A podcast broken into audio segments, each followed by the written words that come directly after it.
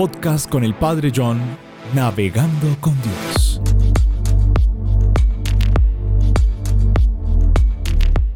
Qué alegría estar con ustedes en este nuevo podcast que llega con mucho cariño y que espera generar reflexión, que pensemos la vida, que podamos nosotros pensar en cómo crecer, en cómo ir hacia adelante, en cómo caminar hacia ese llamado que nos hace el Señor a la santidad, sean todos santos.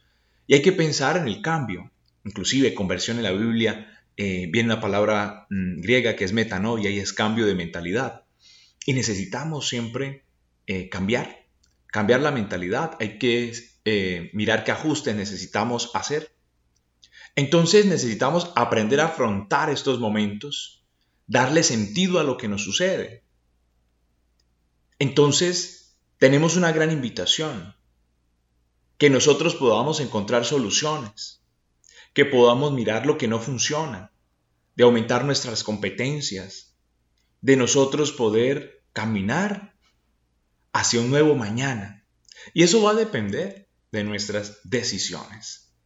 Entonces, hay cosas que si no se resuelven, se repiten, pues estamos llamados a darle solución a todas estas cosas que de pronto no hemos trabajado para poder transformar nuestra voluntad en resultados concretos. No vamos a conseguir resultados nuevos si siempre hacemos lo mismo, los mismos hábitos, eh, la misma rutina, las mismas cosas de siempre y no salimos de pronto de ese círculo vicioso, de ese círculo que no nos permite progresar. Entonces es una invitación a buscar resultados, a buscar soluciones, a pensar en el cambio. Un cambio no llega por un nuevo año de, vida, un cambio no llega por un nuevo año en el calendario. La gente cree año nuevo, vida nueva. Bueno, puede llegar un nuevo año y puede generar vida nueva, pero va a depender de mis decisiones, de mis proyectos, de mis objetivos, de que yo me proponga. A mí me da mucha risa y yo creo que a ustedes también porque nos pasa, la gente dice, no, este año voy a hacer dieta. A partir del primero de enero del próximo año hago dieta. Y van en noviembre y la dieta no la empezaron. Y entonces el otro año comienzo. El otro año comienzo a ahorrar. El otro año comienzo a leer. Este próximo enero que viene sí empiezo juicioso. No, es que no hay que pensar el próximo primero de enero. Hay que pensar, empezar ya en este momento. Tenemos la costumbre de dejar las cosas para después y sin saber si el después llega. Este tiempo de pandemia ha sido muy particular. ¿Cuántos proyectos teníamos? Teníamos viajes planeados, teníamos tantos objetivos trazados y algunos de ellos no se cumplieron y algunas personas no llegaron a ese momento. Pensemos en el cambio, pero para ello se requiere toma de decisiones. Ojo, Ojo con esto que les quiero compartir. En la vida no existen fracasos sino resultados. Y de los resultados siempre se vuelve a partir. Me gusta esto que dice el doctor Salvo Noé en un libro que se llama Prohibido Lamentarse. No existen fracasos sino resultados. Y de los resultados siempre se vuelve a partir. Ahora, a mí hay una frase que me gusta y es una cosa es ser fracasado y otra cosa es el fracaso. Una cosa es el fracaso y otra cosa es ser un fracasado. Podemos fracasar, pero en este caso Salvo nos dice que no hay fracasos, sino resultados. Entonces, recordemos aquella frase de Tomás Edison, famoso por haber inventado, inventado la bombilla, que le preguntaron, Señor Edison, ¿cómo se sintió al fracasar dos mil veces antes de comprender cómo hacer una bombilla? ¿Cuál fue la respuesta de Edison? Yo no fracasé dos mil veces al hacer una bombilla. Simplemente descubrí 1999 modos en que no debía hacerse una bombilla. No me desanimé porque cada tentativa equivocada y descartada fue un paso más hacia adelante. Para Edison no fueron fracasos, fueron resultados de cómo no se hacía una bombilla. Como pensamos, vivimos. No se nos puede olvidar. Como pensamos, vivimos. Y en eso estamos llamados a tener mucho cuidado.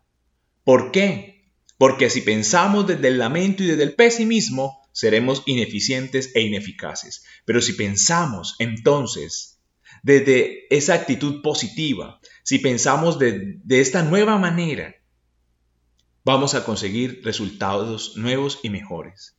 Pero siempre se comenzará, se vuelve a partir de los resultados.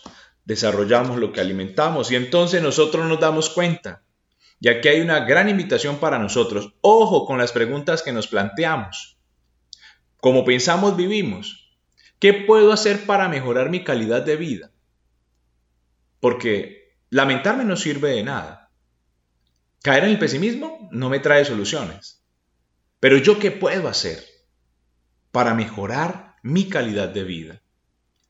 Y nos hacemos preguntas, pero a veces las preguntas que nos hacemos no son preguntas productivas, sino improductivas. ¿Cuáles son las preguntas improductivas que de pronto nosotros nos hacemos? ¿Por qué me sucede siempre a mí? ¿Por qué soy un perdedor? ¿Por qué no terminé este proyecto? ¿Por qué cada vez que hago esto me da miedo? Pero ¿cuáles serán entonces las preguntas productivas? Son aquellas que nos ayudan, a través de la búsqueda de la respuesta, a aproximarnos a nuestros deseos, y parten estas preguntas comúnmente de ¿cómo puedo? o con un qué. ¿Qué preguntas serían productivas entonces para nosotros conseguir nuevos proyectos, nuevos cambios, nuevos caminos? ¿Qué puedo aprender de esta situación? ¿Qué hay de bueno en esto? ¿Cómo puedo utilizar esta situación a mi favor? Eso es estrategia, ¿no? Esta forma de pensar productiva eh, es de estrategia, es pensar en estrategia. ¿Qué puedo hacer para que el aprendizaje sea más eficaz, rápido y divertido? ¿Qué puedo hacer? ¿Qué puedo transformar esta sensación dolorosa en una sensación positiva? ¿Cómo puedo transformar esta sensación dolorosa en una sensación positiva? ¿Cómo puedo? ¿Cómo puedo divertirme mientras trabajo? Preguntas productivas una gran invitación. Hagámonos preguntas productivas que parten de un cómo puedo o de un qué y no de un por qué, que de ahí parten las preguntas improductivas, de un por qué a mí, por qué yo, por qué siempre lo mismo, por qué yo. Hay algo interesante y es que las preguntas nos permiten valorar lo que utilizamos para vivir. Son un sistema de valoración. Sin aprender a plantearnos preguntas productivas, es muy difícil alcanzar metas importantes y necesitamos aprender a hacernos preguntas productivas y que eso nos quede a nosotros de reflexión. ¿Cuáles son nuestras preguntas? ¿Preguntas productivas o preguntas improductivas?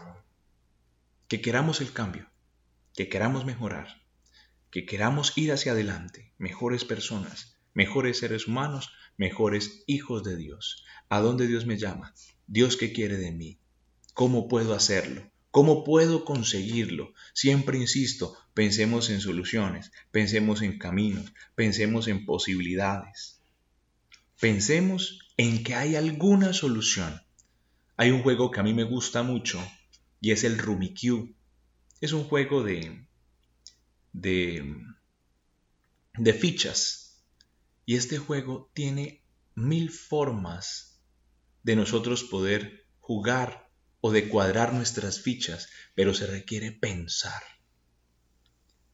Y pensar cuesta.